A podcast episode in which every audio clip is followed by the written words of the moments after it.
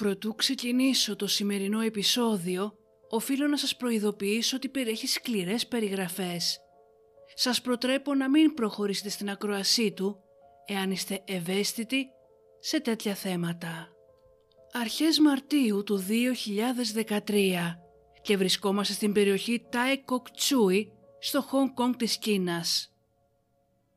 Ο Τσα Χόινγκ εδώ και δύο ημέρες δεν μπορούσε να βρει τους γονείς του και ανήσυχος κάλεσε τον μικρότερο αδερφό του τον Χένρι.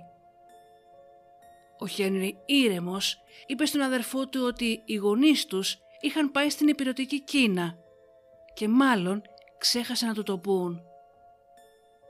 Ο Τσάου όμως ένιωθε περίεργα.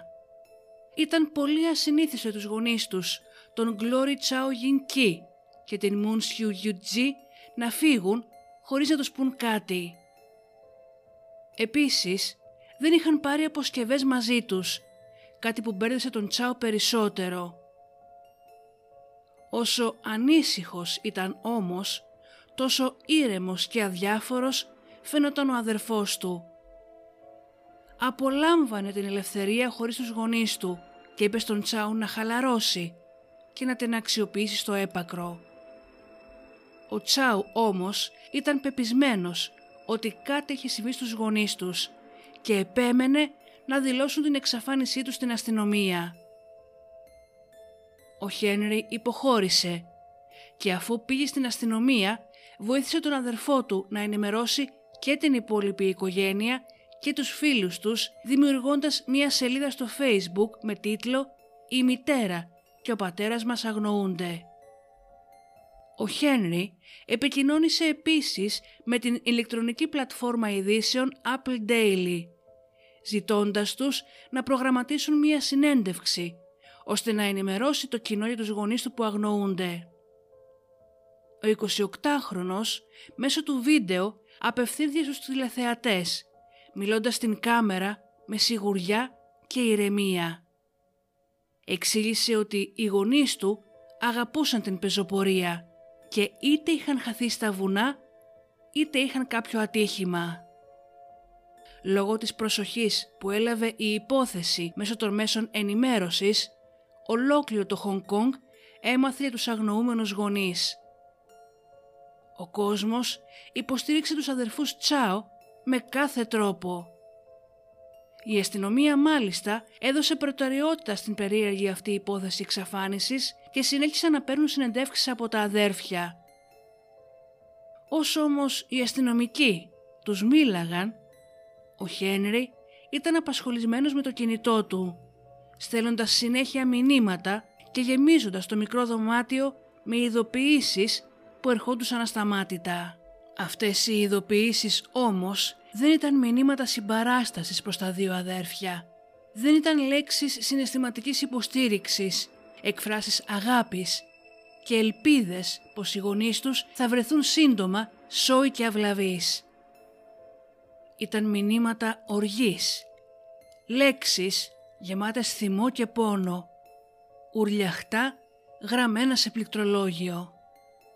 Ήταν η αντίδραση φίλων σε μια ομολογία που συγκλώνησε ολόκληρο το Χονγκ Κονγκ. Ένα διπλό, φρικιαστικό έγκλημα που σόκαρε την χώρα και αποκάλυψε ένα τέρας που κρυβόταν πίσω από τις σκιές.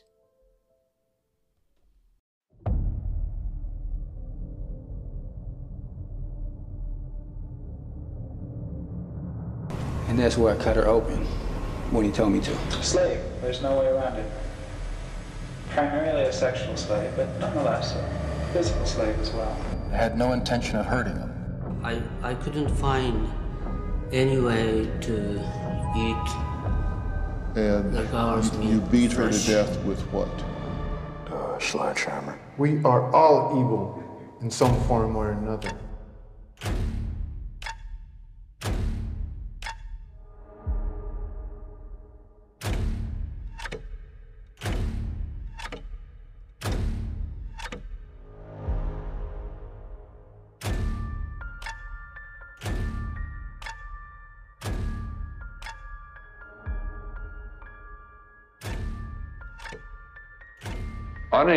Live with the fact that I just stabbed to death and cut the throat of an innocent young woman.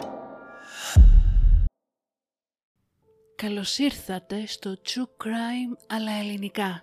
Ένα podcast που θα σας προκαλέσει εφιάλτες. Θα σας κάνει να τρομάξετε με το τι είναι ικανός να κάνει ο άνθρωπος και θα σας πάει σε όλο τον κόσμο για να ξετυλίξουμε μαζί σελίδες από γνωστά και άγνωστα εγκλήματα, serial killers και άλλες υποθέσεις.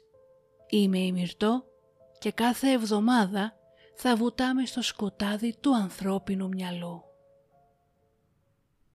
Ο 65χρονος Τσάου Γιν Κι και η 63χρονη σύζυγός του Μουν Σι Γιουγγί είχαν πιάσει την καλή.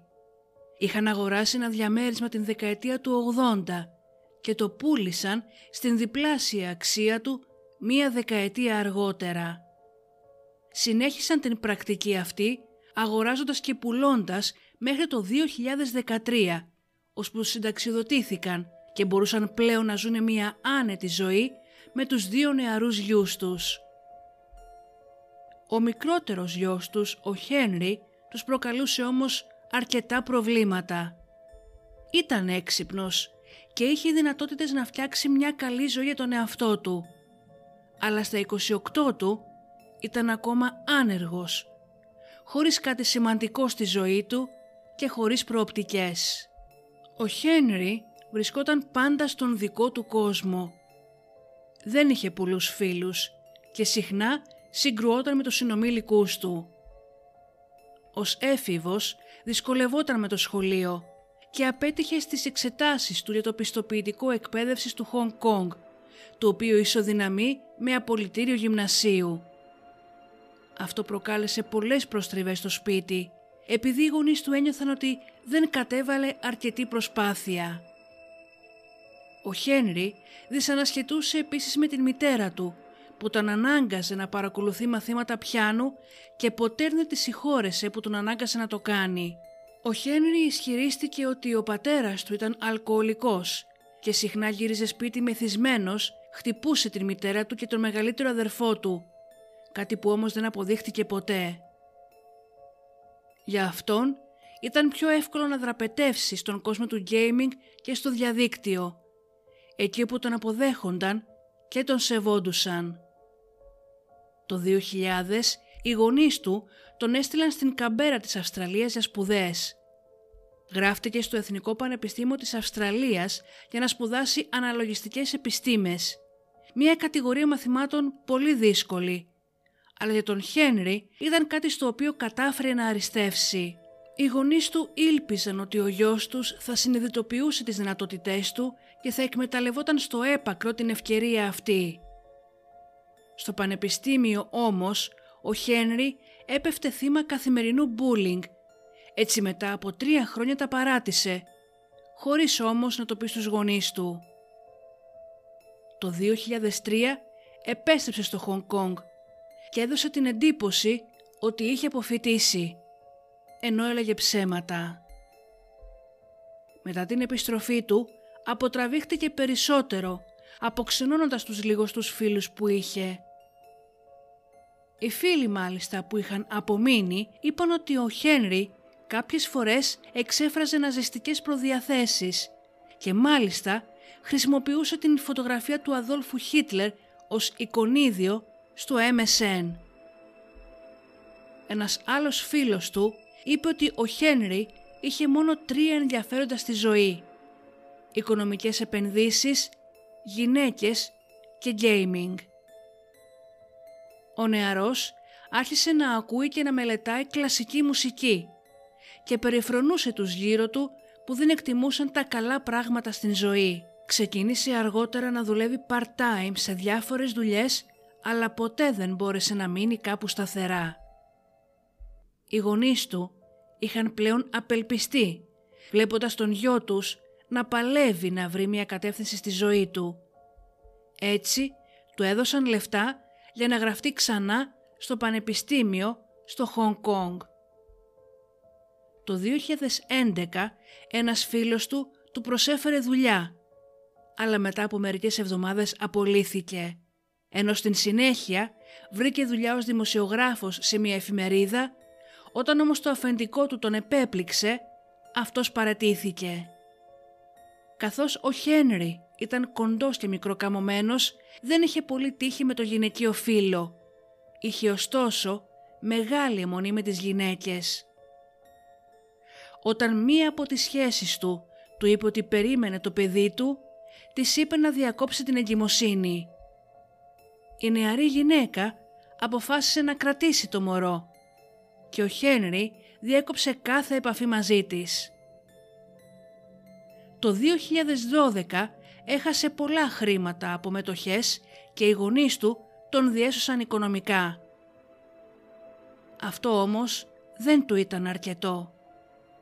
Τους πρότεινε να πουλήσουν το σπίτι τους και να μοιράσουν τα χρήματα, κρατώντας ένα μέρος αυτή και δίνοντας τα υπόλοιπα λεφτά στον αδερφό του και σε εκείνον. Όπως ήταν φυσικό, ο Γκλόρι και η Μουν δεν ήθελαν να το κάνουν, κάτι που προκάλεσε ακόμα περισσότερες προστριβές. Μπορεί ο Χένρι να μην είχε πολλούς φίλους, είχε όμως ένα άτομο, τον Άγγους Τσέτσουν Κι, με τον οποίο γίναν στενοί φίλοι. Ο Άγγους τον έβλεπε σαν αδερφό. Συχνά τον κερνούσε ακριβά φαγητά και του αγόραζε ρούχα. Ο Χένρι ήταν μακράν ο κυρίαρχος στην σχέση. Αυτός έπαιρνε τις αποφάσεις και ο Άγγους τον ακολουθούσε. Ο Άγγους ήταν ένας ευγενικός και καλόκαρδος άνθρωπος που είχε εντελώς διαφορετική ανατροφή. Μεγάλωσε σε μία δεμένη οικογένεια με την μητέρα και τη μεγαλύτερη αδερφή του. Ο πατέρας του έφυγε όταν ήταν τριών ετών και η μητέρα του έκανε δύο δουλειές να τα βγάλει πέρα. Δεν τα πήγαινε πολύ καλά στο σχολείο και είχε αποτύχει σε κάθε μάθημα εκτός από τα μαθηματικά. Από νεαρή ηλικία δεχόταν bullying χωρίς να υπερασπίζεται τον εαυτό του. Στο σχολείο τον έδερναν συχνά και μία φορά τον ψέκασαν με εντομοκτόνο. Η αδερφή του έβλεπε ότι ο Άγκους έπεφτε εύκολα θύμα εκμετάλλευσης. Κάποιος μπορούσε πολύ εύκολα να κερδίσει την εμπιστοσύνη του απλώς κερνώντας του ένα γεύμα. Ο νεαρός εργαζόταν ως συλλέκτης μετρητών, φύλακας και μερικές φορές υπάλληλος σε γραφεία. Η πρώτη του κοπέλα πέθανε με τραγικό τρόπο και οι επόμενες σχέσεις του πήγαν κατά διαόλου. Αργότερα παντρεύτηκε μία κοπέλα από την Ινδονησία, η οποία τη νύχτα του γάμου τους του έδωσε απίστευτα νέα. Ήταν ήδη παντρεμένη και εκτός από τον σύζυγό της είχε και αγόρι. Είχε παντρευτεί τον Άγκους μόνο και μόνο για να εξασφαλίσει νόμιμη διαμονή στο Χονγκ Κόνγκ. Όταν έφυγε από το Χονγκ Κόνγκ πήγε στη Νέα Ζηλανδία. Εκεί συνάντησε μία γυναίκα η οποία του έκλεψε όλες τις οικονομίες. Αναγκάστηκε έτσι να επιστρέψει και καθώς ήταν απένταρος και απελπισμένος προσπάθησε να βάλει τέλος στη ζωή του. Το σχέδιό του ήταν να αυτοκτονήσει χρησιμοποιώντας τρεις διαφορετικές μεθόδους. Ήπιε υδράργυρο από ένα θερμόμετρο, τον ανακάτεψε με ποτικοφάρμακο και σιρόπι για τον βήχα και μετά κλείστηκε σε ένα μία αεριζόμενο δωμάτιο ανάβοντας μία ξυλόσομπα. Η αδερφή του πρόλαβε και έφτασε στο σπίτι πριν πεθάνει, αλλά αυτή η απόπειρα αυτοκτονίας του προκάλεσε σημαντική εγκεφαλική βλάβη. Η ομιλία του επηρεάστηκε σημαντικά και αγωνιζόταν να μιλήσει καθαρά. Όταν επιτέλους ανάρρωσε, αποφάσισε να αλλάξει την ζωή του. Τότε όμως συνάντησε τον Χένρι που θα του άλλαζε την ζωή. Τον Σεπτέμβριο του 2012 ο Χένρι εκμυστηρεύτηκε στον Άγκους τις δικές του σκέψεις αυτοκτονίας. Ήθελε να κάνει κάτι μεγάλο προτού κλείσει τα 30. Τα είχε σχεδιάσει όλα. Θα φορούσε smoking, θα έπινε ένα μπουκάλι κόκκινο κρασί και θα πηδούσε από το κτίριο. Ο Άγκους τον έπεισε να μην το κάνει. Ο Χένρι ισχυρίστηκε ότι ο νέος φίλος του τον προέτρεψε να στρέψει τον θυμό του προς τους άλλους. Και τότε ήταν που αποφάσισε ότι θα ήταν καλύτερο να σκοτώσει τους γονείς του παρά τον εαυτό του. Έτσι κι αλλιώς δεν τα πήγαιναν ποτέ καλά και πάντα το πίεζαν. Αν δεν ήταν ζωντανοί οι γονείς του, τότε θα είχε λίγη ηρεμία και λίγη ησυχία. Επίσης, θα τους είχε κληρονομήσει, οπότε δεν χρειαζόταν πλέον να ανησυχεί για λεφτά. Σκέφτηκε λοιπόν να σκηνοθετήσει την εξαφάνισή τους και γεμάτος αγωνία θα έβγαινε στην τηλεόραση κάνοντας πως αγωνιούσε να τους βρει. Θα έπρεπε βέβαια να περιμένει 7 χρόνια για να κηρυχτούν νομικά νεκροί και τότε θα λάμβανε την κληρονομιά του. Ήξερε πως ήταν ένα λογικό σχέδιο και ήταν έτοιμος να το φέρει εις πέρας. Ο Χένρι έθεσε σε εφαρμογή το σχέδιό του την 1η Μαρτίου του 2013. Είπε στον αδερφό του ότι είχε ακούσει μια συνομιλία των γονιών τους στην οποία σχεδίαζαν ένα ταξίδι στην υπηρετική Κίνα για να ξεκουραστούν και να περάσουν καλά. Ο αδερφός του δεν πίστεψε την ιστορία αυτή, αλλά ποτέ δεν υποψιάστηκε ότι θα μπορούσε να τον εξαπατήσει. Ο Χένρι προσπάθησε να τον ηρεμήσει. Του είπε πως ήταν σίγουρος ότι οι γονείς τους καλοπερνούσαν και πως το να τηλεφωνήσουν στα παιδιά τους δεν ήταν τότε η προτεραιότητά τους. Στις 7 Μαρτίου, μετά από επιμονή του Τσάο, τα αδέρφια πήγαν μαζί στο τμήμα, καταθέτοντας την εξαφάνιση των γονιών τους. Εκεί στο τμήμα ο Χένρι είπε ότι συνάντησε τους γονείς του για φαγητό στο εστιατόριο Langham Place στις 2 Μαρτίου και έκτοτε δεν είχε νέα τους. Όμως ήξερε εδώ και καιρό πού ακριβώς βρίσκονταν και το σημαντικότερο δεν θα επέστρεφαν ποτέ ξανά. Πέντε ημέρες μετά η αστυνομία ενημέρωσε τα αδέρφια ότι το Υπουργείο Μετανάστευσης δεν είχε κανένα αρχείο που να αποδεικνύει ότι οι γονείς τους έφυγαν από το Χονγκ Κόνγκ. Όλη η κατάσταση ήταν ένα μυστήριο και η οικογένεια και οι φίλοι τους ήταν μπερδεμένοι. Τα δύο αδέρφια έριξαν όλες τις ελπίδες τους στα μέσα κοινωνικής δικτύωσης. Έφτιαξαν μία σελίδα στο facebook και ζήτησαν από φίλους και από το κοινό οποιαδήποτε πληροφορία θα μπορούσε να βοηθήσει στον εντοπισμό τους. Το κανάλι Apple Daily μετέδωσε μία συνέντευξη του Henry κατά την οποία ζητούσε την βοήθεια του κόσμου δηλώνοντας ότι θα έκανε ό,τι ήταν δυνατόν για να βρει τους γονείς τους.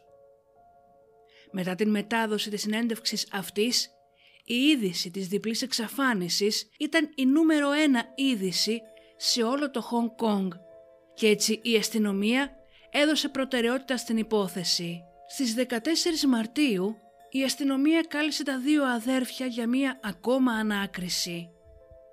Μέσα στο μικρό ανακριτικό δωμάτιο, όσο ο ταραγμένος και ανήσυχος Τσάου μίλαγε με τους αστυνομικούς, ο Χένρι έπεσε με το κινητό του.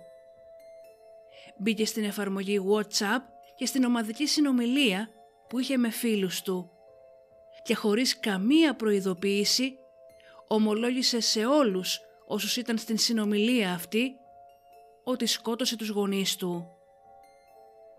Το ίδιο βράδυ βγήκε με έναν φίλο του για φαγητό. Μόλις οι δυο τους βρέθηκαν, ο Χένρι, χωρίς δισταγμό, ομολόγησε και σε αυτόν. Ο φίλος του για λίγα λεπτά πάγωσε. Έμεινε άναυδος και όταν τον ρώτησε τι επρόκειτο να κάνει, ο Χένρι του είπε ότι ήθελε να πάει σπίτι, να κοιμηθεί και να σκεφτεί. Το μυστικό του όμως πολύ σύντομα θα έβγαινε στην επιφάνεια. Λίγο πριν τα μεσάνυχτα, ένα από τα μέλη της συνομιλίας στο WhatsApp κάλεσε την αστυνομία και τους ανέφερε την ομολογία του Χένρι. Το μήνυμα του Χένρι έγραφε «Βρίσκομαι στο αστυνομικό τμήμα. Θα τους παιδέψω λίγο ακόμα γιατί πρέπει να βρω χρόνο να πω το τελευταίο αντίο σε καλούς φίλους. Και τότε θα τους πω την αλήθεια. Είμαι ψυχοπαθής. Δεν μπορώ να κατανοήσω τον πόνο των ανθρώπων λόγω των εμπειριών μου από την παιδική και την εφηβική ηλικία. Για κάποιο λόγο δεν θέλω τους γονείς μου ζωντανούς. Ο συνεργάτης μου και εγώ σχεδιάζαμε να το παρουσιάσουμε ως υπόθεση εξαφάνισης για να ξεφορτωθούμε τα πτώματα κομμάτι-κομμάτι. Επεξεργάζομαι τα συναισθήματα διαφορετικά από έναν κανονικό άνθρωπο και ξέρω ότι είμαι ψυχοπαθής. Στις 7 το πρωί οι αρχές κατέφθασαν στο σπίτι των αδερφών Τσάου στο Σάι Γινγκ Πουν όπου συνέλαβαν τον 28χρονο Χένρι. Αυτός τότε έδωσε στην αστυνομία την διεύθυνση του Άγκους και τους είπε ότι μέσα στο διαμέρισμά του θα βρουν τα υπολείμματα των γονιών του. Αφού συνελήφθη και ο Άγκους, οι δύο άντρες κατηγορήθηκαν για την δολοφονία και τον τεμαχισμό των γονιών του Χένρι στις αρχές του Μαρτίου του 2013. Οι detective όμως ήξεραν ότι είχαν πολύ δρόμο ακόμα μπροστά τους για να αποδείξουν τι ακριβώς συνέβη. Ο Χένρι ομολόγησε ότι είχε καλέσει τους γονείς του στο διαμέρισμα του Άνγκους στην περιοχή Τάι Κοκ Τσούι. Αρχικά, το σχέδιό του ήταν να τους φέρει στην Κινέζικη επαρχία Σέντσεν και να τους δολοφονήσει εκεί. Ο Άνγκους όμως σκέφτηκε ότι η μικρή πόλη Τάικοκτσούι ήταν καλύτερη ως τοποθεσία, καθώς ήταν απομακρυσμένη και πυκνοκατοικημένη. Ο Χένρι τότε έθεσε σε εφαρμογή το σχέδιό του για να παρασύρει τους γονείς του στην θανατηφόρα αυτή παγίδα. Ο Γκλόρι και η Μουν είχαν την εντύπωση ότι ο γιος τους μετακόμιζε με τον Άγκους και συμφώνησαν να τον βοηθήσουν να καθαρίσει και να φτιάξει το νέο του δωμάτιο. Μόλις μπήκαν στο σαλόνι ωστόσο, ο Χένρι και ο Άγκους περίμεναν λίγο μέχρι να αισθανθούν έτοιμοι προτού εξαπολύσουν την βίαιη επίθεσή τους. Ο Χένρι περιέγραψε πως ο συνεργός του, ο Άγκους, που τον χαρακτήρισε ως έναν πολύ δυνατό άντρα, άρπαξε την μητέρα του από πίσω, της κάλυψε το στόμα και στην συνέχεια της έκοψε τον λαιμό. Την ίδια στιγμή ο Χένρι όρμησε στον πατέρα του, μαχαιρώνοντάς τον στο πίσω μέρος του λαιμού του, χωρίς όμως να τον σκοτώσει. Τότε ο Άγκους ανέλαβε να δώσει το τελειωτικό χτύπημα, κόβοντας τον λαιμό του Γκλόρι. Όσο πάλευε με τον πατέρα του Χένρι, μαχαίρωσε κατά λάθος τον φίλο του στον μυρό και του έκοψε το δάχτυλό του. Μόλις οι γονείς του έπεσαν εμόφερτοι στο πάτωμα, αφήνοντας την τελευταία τους πνοή, ο Χένρι πήγε στο νοσοκομείο όπου του έκαναν 11 ράματα. Όταν επέστρεψε λίγες ώρες μετά, ο Χένρι ισχυρίστηκε ότι ο Άγκους είχε ήδη διαμελήσει τα πτώματα και αφού πάστοσε τα κομματιασμένα ανθρώπινα μέλη με αλάτι, τα αποθήκευσε σε αριστογή δοχεία, καθώς τα ψυγεία που είχε στο διαμέρισμα ήταν μικρά. Είχαν σκεφτεί αρχικά να καλύψουν τα διαμελισμένα μέλη με άμμο και τσιμέντο, να τα διαμορφώσουν σε σχήμα τούβλων και να χτίσουν με αυτά έναν τοίχο ανάμεσα στην κουζίνα και το σαλόνι. Ωστόσο, η δουλειά αυτή θα ήταν πολύ δύσκολη και επίπονη και το αποτέλεσμα δεν ήταν εγγυημένο. Τα χειροποίητα τούβλα θα μπορούσαν να δημιουργήσουν υποψίες σε όποιον τα έβλεπε. Σύμφωνα με τον Χένρι, ο Άγκους του έδωσε μία καλύτερη ιδέα. Θα μαγείρευαν τα υπολείμματα σαν να μαγείρευαν τσαρ σούι, ένα κινέζικο χοιρινό μπάρμπεκιου. Ο Χένρι ενθουσιάστηκε με την ιδέα και οι δύο άντρες μαζί έκοψαν τα μέλη των γονιών του σε μικρά κομμάτια και τα μαγείρεψαν με σάλτσα μπάρμπεκιου στον φούρνο μικροκυμάτων. Μόλις το ανθρώπινο κρέας είχε ψηθεί για τα καλά, το τοποθέτησαν μαζί με ρύζι σε σκεύη φαγητού από φελιζόλ και τα έβαλαν μέσα στο ψυγείο.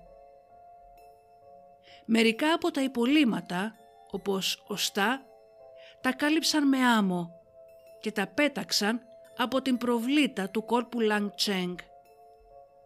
Ο Χένρι δήλωσε με έμφαση στους ανακριτές ότι το μόνο που έκανε ήταν να δολοφονήσει τους γονείς του, προσπαθώντας έτσι να ρίξει πιο πολύ βάρος στο ότι ο Άγκους εκτέλεσε τους διαμελισμούς.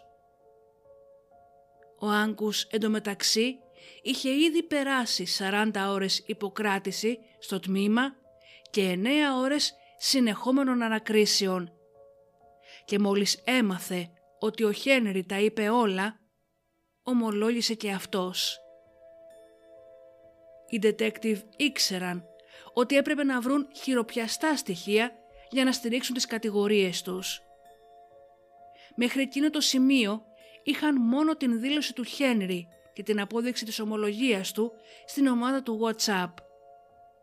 Έτσι την ίδια ημέρα εξέδωσαν ένταλμα ερεύνης για το διαμέρισμα του Άγκους. Δεν ήταν όμως προετοιμασμένοι για την κόλαση που θα έβρισκαν μπροστά τους.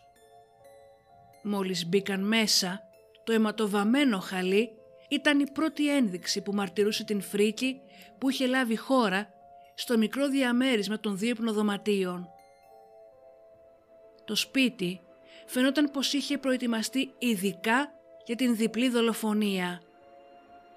Στο σαλόνι υπήρχαν τρεις μαύρες πλαστικές σακούλες γεμάτες με άμμο και τσιμέντο. Το δεύτερο υπνοδωμάτιο είχε χρησιμοποιηθεί ως χώρος φαγείου.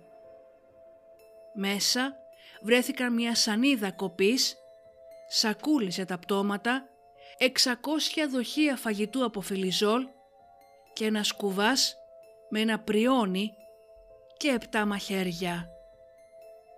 Τρεις σακούλες σκουπιδιών στην γωνία του δωματίου περίχαν ανθρώπινα κομμένα μέλη.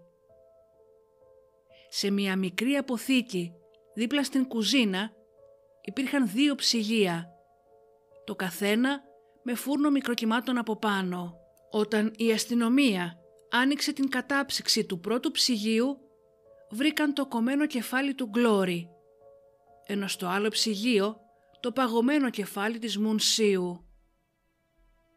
Μέσα επίσης στο ψυγείο βρήκαν τακτοποιημένα και προσεκτικά στιβαγμένα τάπερ που περιείχαν ανθρώπινες σάρκες με ρύζι και σάλτσα μπάρμπεκιου. Η φούρη μικροκυμάτων ήταν γεμάτη από ένα περίεργο κίτρινο γράσο. Ήταν ανθρώπινο λίπος. Η φρικιαστική σκηνή ήταν βγαλμένη από σπλάτερ ταινία, με αίματα και ανθρώπινο κρέας παντού. Η ανυπόφορη μυρωδιά από τα διαμελισμένα κομμάτια αρρώστησε τους αστυνομικούς που επεξεργάζαν το σπίτι και οι περισσότεροι από αυτούς χρειάστηκαν ιατρική περίθαλψη αλλά και ψυχιατρική υποστήριξη. Ένα σημειωματάριο που βρέθηκε κάτω από το στρώμα του Άγκους απέδειξε ότι το δολοφονικό σχέδιο των δύο αντρών είχε σχεδιαστεί έξι μήνες πριν. Ο Χένρι είχε γράψει με λεπτομέρειες πώς να διαμελήσει ένα σώμα. Υπήρχαν επίσης σημειώσεις για το πόσο χρόνο θα χρειαζόταν να στραγγίξει το αίμα από ένα πτώμα χρησιμοποιώντας μία απλή σύριγγα.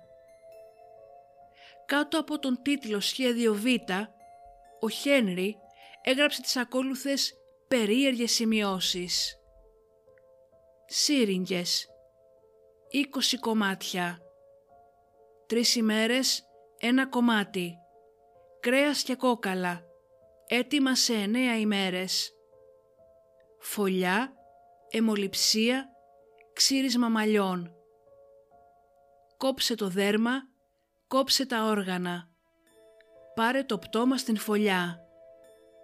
Εάν δεν μπορούν να το βρουν, δεν θα μπορούν να αποδείξουν ότι το αβγ ήταν χ. Δεν θα ξέρουν ότι το αβγ ήταν χ. Ένα μήνα αργότερα από τότε που έκανε αυτές τις σημειώσεις, έγραψε μία λίστα με τα εργαλεία που θα χρειαζόταν. Η λίστα αυτή περιείχε μαχαίρια για κρέας, σφυριά, δοχεία φαγητού και χλωρίνη. Ο Χένρι άρχισε να ψωνίζει τα ίδια αυτά ένα κάθε φορά από διάφορα καταστήματα του Χονγκ Κόνγκ τους μήνες Ιανουάριο και Φεβρουάριο για να μην δημιουργήσει έτσι υποψίες. Κάποιες φορές έστελνε τον Άγκους να αγοράσει κάτι από την λίστα. Ο Χένρι όμως τον ακολουθούσε από κοντά για να βεβαιωθεί ότι ο φίλος του θα αγόραζε τα σωστά εργαλεία. Κάμερες ασφαλείας στα καταστήματα αυτά κατέγραψαν κάθε κίνηση του δολοφονικού δίδυμου. Τον Ιανουάριο τώρα ο Χένρι δήλωσε στον Άνκους ότι θα μετακόμιζε μαζί του, χωρίς καν να το συζητήσουν. Εκείνο το διάστημα οι δύο φίλοι ήδη επικοινωνούσαν μέσα από το MSN Messenger και σε κάθε ανταλλαγή μηνυμάτων τους για άσχετα θέματα ο Χένρι πάντα έβρισκε έναν τρόπο να γυρίσει την κουβέντα σε περίεργους τρόπους δολοφονιών. Σιγά σιγά, μέσα από αυτές τις συνομιλίες, η αυτοπεποίθηση του Χένρι αυξανόταν. Μάλιστα λίγες εβδομάδες πριν από την διπλή δολοφονία, φέρεται να χούφτωσε τον μυρό μιας γυναίκας μέσα σε ένα λεωφορείο και όταν το ανέφερε στον Άγκους, είπε ότι η πράξη αυτή τον έκανε να νιώσει σαν Θεό. Ο Χένρι ήταν ένα ηφαίστειο έτοιμο να εκραγεί. Αργότερα είπε στους ψυχιάτρους ότι άκουγε συχνά ένα κομμάτι για πιάνο, το Vers La Flamme, του Ρώσου συνθέτη Αλεξάνδρ Σκριάμπιν. Το άκουγε ξανά και ξανά τον μήνα πριν από την δολοφονία των γονιών του. Είπε ότι την πρώτη φορά που το άκουσε ένιωσε ένταση και θυμό. Ο ψυχίατρος που τον εξέτασε αργότερα δήλωσε «Η μουσική αυτή ενέτεινε τις εικόνες της φωτιάς και της φλόγας στο μυαλό του. Πίστευε ότι ο κόσμος θα τελείωνε και δεν μπορούσε να ξεφύγει. Ο Χένρι ισχυρίστηκε ότι κατά την διάρκεια των δολοφονιών είδε μπροστά του φλόγες και ήταν πεπισμένος ότι ολόκληρος ο κόσμος θα καταστραφεί από φωτιά με τους καταιγιστικούς ήχους του Βέζλα Φλάμ να ηχούν στο βάθος. Το βράδυ μάλιστα, πριν από την σύλληψή του, περιέγραψε σε έναν ξαδερφό του πώς βίωσε την δολοφονία των γονιών του. Δεν είχα κανένα απολύτως συνέστημα.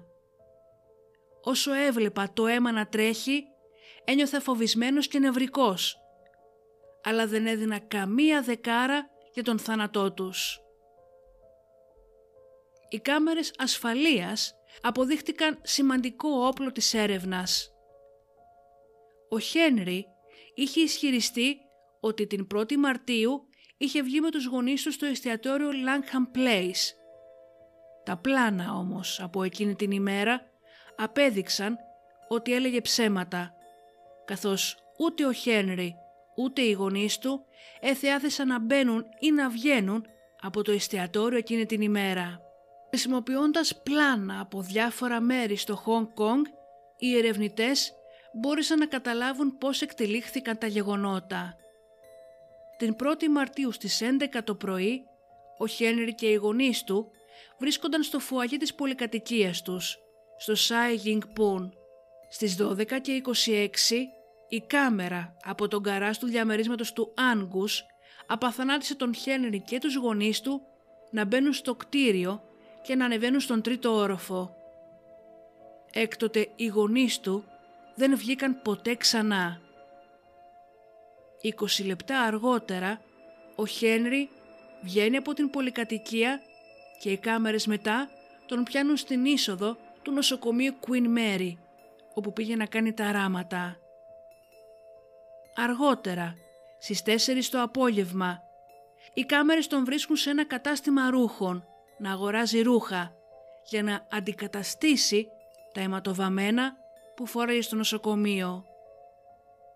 Τις ημέρες μετά την διπλή δολοφονία πήγε κανονικά στην δουλειά του και κάλεσε την τράπεζα των γονιών του για να μάθει πληροφορίες για τους λογαριασμούς τους και για τις μετοχές τους.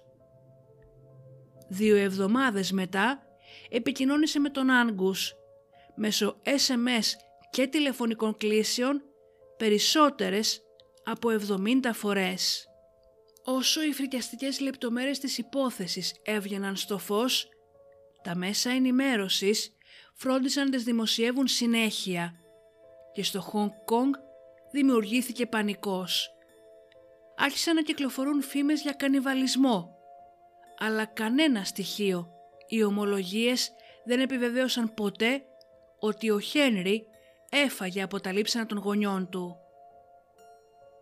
Ήταν μικρός όμως και συναισθαλμένος και κανείς δεν μπορούσε να φανταστεί ότι πίσω από το μικροκαμωμένο ανάστημα κρυβόταν ένας τόσο αιμοσταγής και άγριος δολοφόνος. Στις 4 Αυγούστου του 2014 η δίκη του Χένρι Τσάου και του Άγκους Τσε ξεκίνησε με τους δύο κατηγορούμενους να δηλώνουν αθώοι. Οι λεπτομέρειες της υπόθεσης ήταν τόσο φρικιαστικές που δύο από τους ενόρικους ζήτησαν να αποχωρήσουν από τα καθήκοντά τους λόγω ψυχολογικού στρες. Έξι μήνες μετά και αφού διορίστηκε νέο σώμα ενόρκων, η δίκη ξεκίνησε και πάλι. Η εισαγγελία υποστήριξε ότι το έγκλημα ήταν μία εν ψυχρό προσεκτικά σχεδιασμένη δολοφονία. Σύμφωνα με την ομολογία του Χένρι, αυτός και ο Άγκους είχαν συζητήσει πώς θα εκτελέσουν τις δολοφονίες και πώς θα ξεφορτωθούν τα πτώματα. Ωστόσο, το μεγαλύτερο μέρος του σχεδιασμού έγινε από τον ίδιο τον Χένρι. Τα βίντεο από την ομολογία του παρουσιάστηκαν στο δικαστήριο ως αποδεικτικά στοιχεία. Σε κάποιο μέρος, ο Χένρι είπε ότι ο πατέρας του ήταν ένας αλαζονικός άνθρωπος που δεν τον άφηνε ποτέ να ερεμήσει. Ενώ περιέγραψε πως η μητέρα του φαίνονταν πάντα απογοητευμένη μαζί του, γιατί δεν συνέβαλε στο σπίτι και στην οικογένεια. Συνέχισε να κατηγορεί τους γονείς του για τις αποτυχίες του στη ζωή. Παραπονιόταν ότι μικρός δυσκολευόταν να συγκεντρωθεί στις σχολικές του εργασίες επειδή ο πατέρας του είχε πάντα την τηλεόραση πολύ δυνατά. Η οργή τον είχε κυριολεκτικά κυριεύσει, αλλά την κράταγε μέσα του για πολλά χρόνια. Είχε αγανακτήσει με την μητέρα του, γιατί τον πίεζε να μάθει πιάνο παρά την θέλησή του. Όταν ήρθε η ώρα να πει στο δικαστήριο ποιο ήταν το κίνητρό του, σηκώθηκε όρθιος και με απόλυτη ψυχραιμία δήλωσε το κάτωθι προκαλώντας ανατρεχίλα. Σκέφτηκα ότι αν διέλυα την συναισθηματική σχέση που είχα με τους γονείς μου, αν πέθαιναν θα μπορούσα να ξενεγεννηθώ. Δήλωσε ότι ήθελε να κάνει κάτι σπουδαίο προτού κλείσει τα 30 και πως τελικά αυτή η σφαγή ήταν ό,τι ακριβώς ήθελε.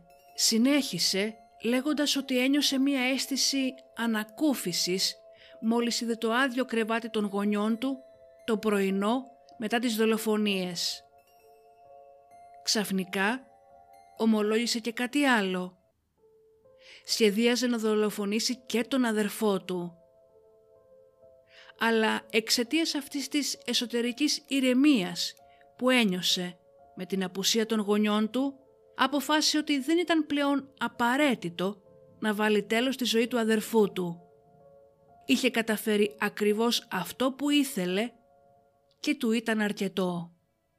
Ομολόγησε ότι αν τελικά είχε καταφέρει να ξεφύγει και δεν είχε συλληφθεί, είχαν σχεδιάσει με τον Άγκους να πάνε στην επιρωτική Κίνα για να ξεκινήσουν μια εγκληματική καριέρα σε εισαγωγικά, βιάζοντας και δολοφονώντας τυχαίες γυναίκες και ιερόδουλες μέχρι να συνεληφθούν ή να πεθάνουν. Ο Άγκους αρνήθηκε οποιαδήποτε ανάμεξη στις δολοφονίες αλλά παραδέχτηκε ότι βοήθησε τον φίλο του να καθαρίσει τον τόπο του εγκλήματος. Ο Άγκους είπε ότι επέστρεψε στο διαμέρισμά του στις 4 Μαρτίου, τρεις ημέρες μετά τις δολοφονίες.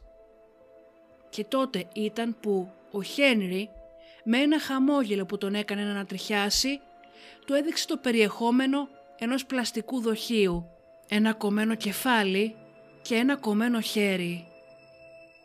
Ισχυρίστηκε ότι ο Χένρι του είπε ότι ήταν συνένοχος, είτε του άρεσε είτε όχι και πως δεν θα τον πίστευαν ποτέ αν έλεγε ότι δεν είχε καμία σχέση. Αποκάλυψε στο δικαστήριο ότι βοήθησε τον Χένρι επειδή απείλησε να σκοτώσει την μητέρα του αν δεν το έκανε. Η υπεράσπιση του Χένρι ισχυρίστηκε ότι ήταν ψυχικά ασταθής και δήλωσαν ανθρωποκτονία λόγω μειωμένης ευθύνης. Ο ψυχίατρος που τον εξέτασε τον διέγνωσε με διπολική διαταραχή και ιδιοψυχαναγκαστική διαταραχή. Ωστόσο, μια δεύτερη εξέταση διαπίστωσε ότι ο Χένρι δεν έπασχε από τίποτα. Ένας άλλος ειδικός κατέληξε ότι είχε διαταραχή προσωπικότητας με ναρκισιστικά και ψυχοπαθητικά χαρακτηριστικά. Όταν ήρθε η σειρά του Χένρι να καταθέσει, έδειξε πλήρη αδιαφορία και αναφέρθη στους νεκρούς γονείς του και στον συγκατηγορούμενό του με τα πλήρη ονόματά τους. Στις 20 Μαρτίου του 2015 ο Χένρι Τσάου κρίθηκε ένοχος για διπλό φόνο και ο Άγκους Τσε αθωώθηκε. Ο Άγκους μετά το τέλος της δίκης έδωσε συνέντευξη στο περιοδικό Next. Στο βίντεο κάθεται δίπλα στην αδερφή του σε ένα δωμάτιο ξενοδοχείου. Μιλάει σαν παιδί. Τα χέρια του είναι μαζεμένα και χρησιμοποιεί το σώμα του καθώς μιλάει. Όταν ο δημοσιογράφος τον ρώτησε αν μισεί τον Χένρι, είπε «Η μητέρα μου μου είπε να μην κάνω κακό στους ανθρώπους. Είπε ότι ο Χένρι ήταν σκληρός μαζί του. Του απαγόρευε να κάνει ερωτήσεις και τον διέταζε να κάνει ό,τι του έλεγε. Το κομμένο χέρι που είδε στο τάπερ και το κεφάλι θα τον στοιχείωναν για τα επόμενα χρόνια. Μετά το αποτρόπαιο αυτό έγκλημα, οι περισσότεροι κάτοικοι επέλεξαν να φύγουν από την πολυκατοικία πιστεύοντας ότι είχε κακό φεγγσούι. Το εννιαόροφο κτίριο τελικά κατεδαφίστηκε τον Οκτώβριο του 2017. Αν και ο Τσάου πλήρωσε τα δικαστικά έξοδα του αδερφού του του Χένρι, τον έχει πλέον αποκηρύξει και αρνείται να μιλήσει τις δολοφονίες. Στο δικαστήριο είπε ότι ο Χένρι ζούσε στον δικό του κόσμο και του άρεσε να χειραγωγεί τους ανθρώπους. Οι γονείς του Χένρι Τσάο ήθελαν ο γιος τους να κάνει κάτι για τον εαυτό του και για την ζωή του. Στο τέλος, αυτή η αδυναμία του ίσως ήταν που τον οδήγησε στο φρικτό αυτό έγκλημα. Σας ευχαριστώ που και σήμερα με ακούσατε. Να είστε καλά και τα λέμε στον επόμενο εφιάλτη.